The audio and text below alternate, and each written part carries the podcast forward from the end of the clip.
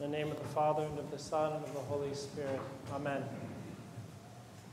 Today, we commemorate the fathers of the First Ecumenical Council. It's a historical event within the life of the Church. And for those of you who came into Orthodoxy in your adult life, you went through catechism, you learned about the 7 ecumenical councils, you might be able to remember who it was at the First Ecumenical Council or what was important there.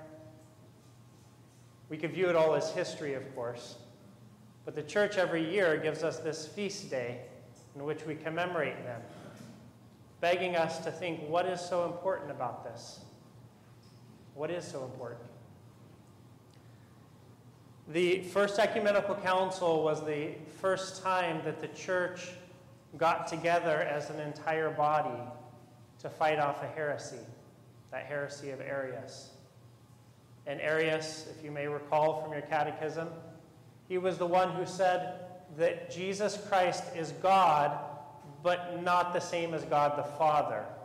That God the Father is pre-eternal, existing forever, but Jesus, as almost like a demigod, although he didn't use that word, he was created by God. And we see what a major problem this is, because if Christ is not God, then we do not have salvation, because we can't partake in divinity.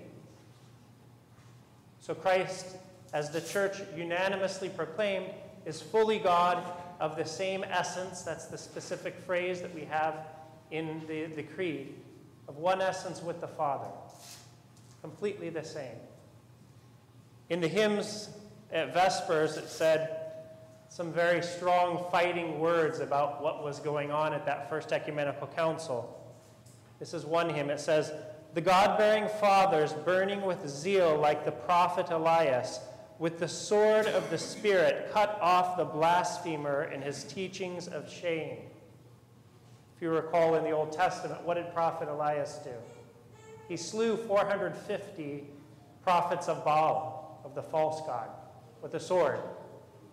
It's pretty strong words.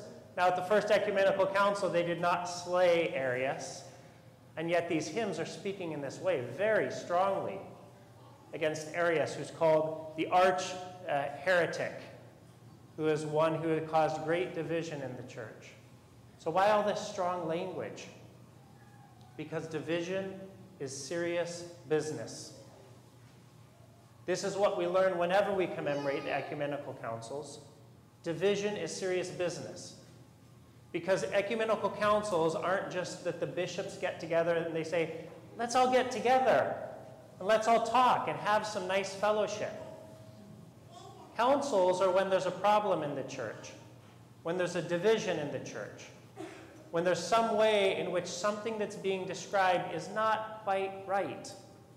And so the Church, in her wisdom, convenes a council to explain what is right, what is true.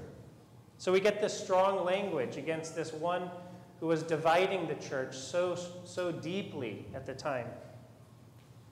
We hear about this again in the epistle today. St. Paul talks about division. And he warns that when he's leaving the church that he was visiting, he says, take heed. And that word is like the word that you have on a warning sign, Prosahee, which means like caution, watch out. And why does he say this? Because fierce wolves will come among you, not sparing the flock, and from among your own selves will arise men speaking perverse things to draw away disciples after them. Therefore, be vigilant.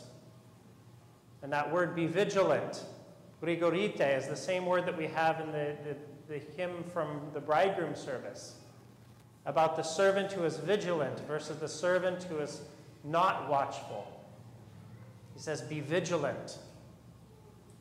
We must be vigilant. We've definitely seen that in the last year, have we not? About the ways in which divisions creep within the church, opening up more and more to cause great chasms within our society, within the world, everywhere division. We always remember that the divider, is the one who is behind all of this, but we take part in that as human beings. There were times where wolves were trying to pull away the people. But we have to be honest that sometimes we were the wolves. We wanted people on our side.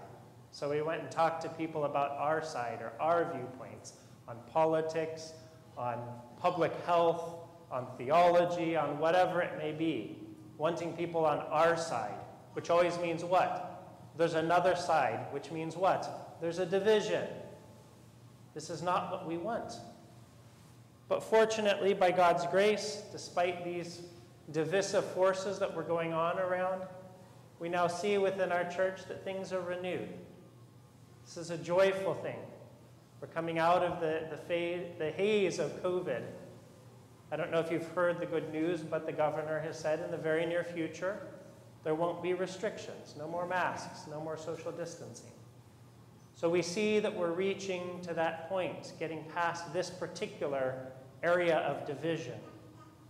We've also seen within our parish, as it looks for a new home, we've seen unanimity last Sunday. It was beautiful to see all of us together having questions, having concerns, but wanting to work through it together. So it's a beautiful thing. And I'm very thankful to see the way in which our church is coming back together, is healing those wounds of division, which will take time. They will take time.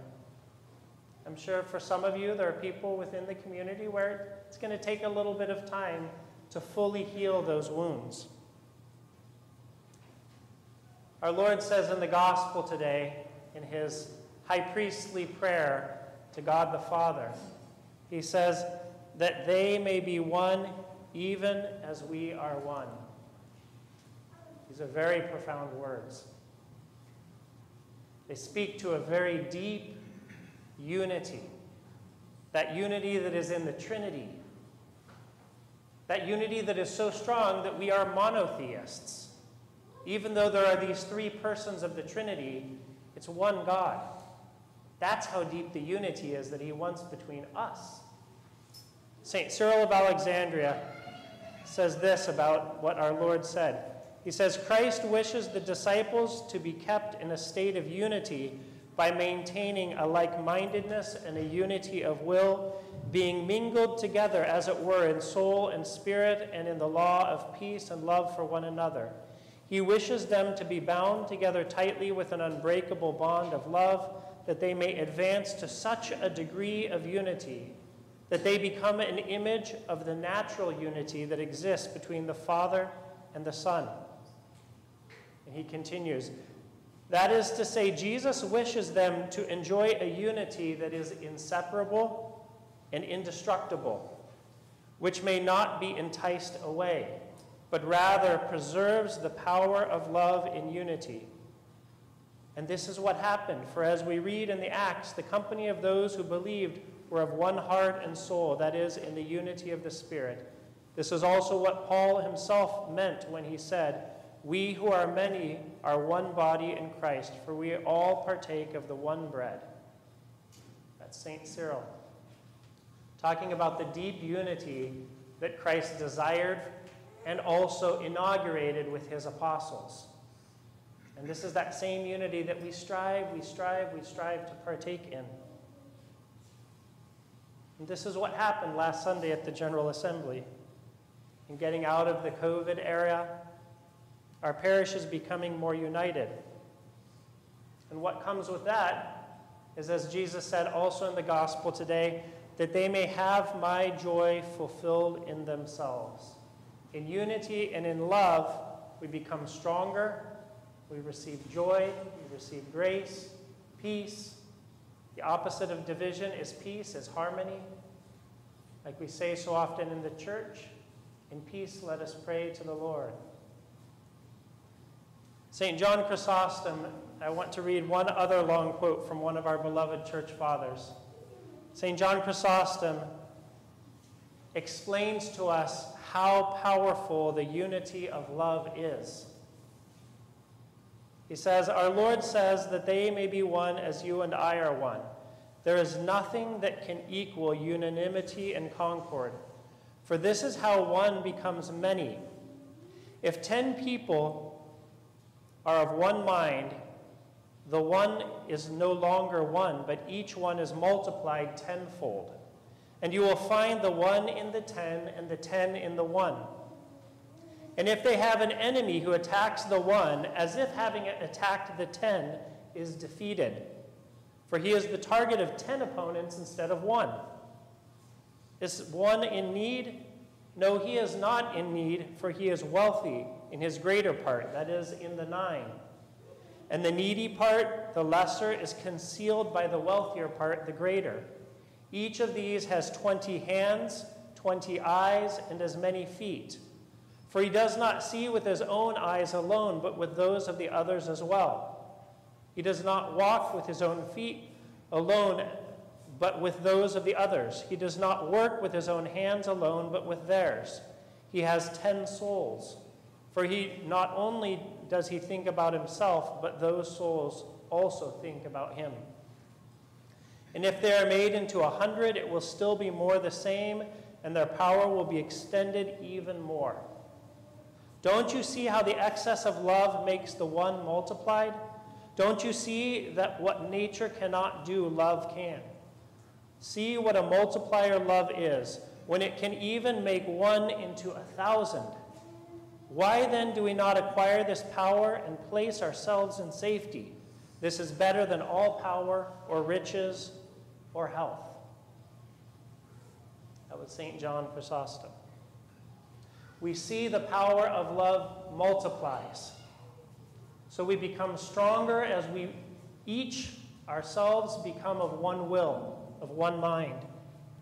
In unity in God's love, this is where our strength is. St. Paul said in Romans, if God is with us, who can be against us? And these powerful words are answered by the Kontakion today.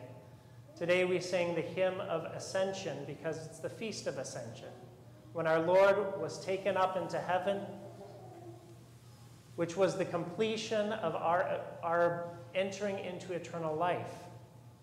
Because for the first time, humanity, human flesh, was in heaven, was taking part in divinity. Jesus Christ is in the heavens as a man and as God. So he was taken up into the heavens. And the Kontakion, it says this, Jesus crying out to those who love him, I am with you, and no one can be against you. These words here, when it says crying out, literally it's crying out. Jesus is crying out to us, saying to those who love him, those who are united in one mind and in one heart, I am with you, and no one can be against you. And even there, in the Greek, it's emphatic. Because in Greek, you don't have to say the pronoun and the verb, but it has both of those. It's like he's saying, I, very strongly, I am with you, and no one can be against you. So as we come out of these difficult times, we'll enter more difficult times. They'll keep coming because we keep on having an enemy. Till the end of time, till the last of our breath, we will have an enemy who's seeking to divide us. But by God's grace, nothing can overcome us. As we stay together as one body, nothing can break that unity except our own weakness of will, our own sinfulness and struggle. May God grant that we enter into that unity, that we may be one just as he is one. Amen.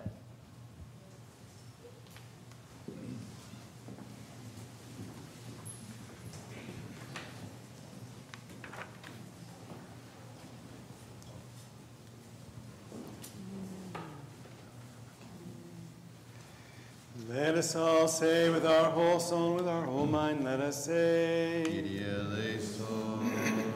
Lord Almighty God of our fathers, we pray to you, hear us and have mercy. Have mercy on us, O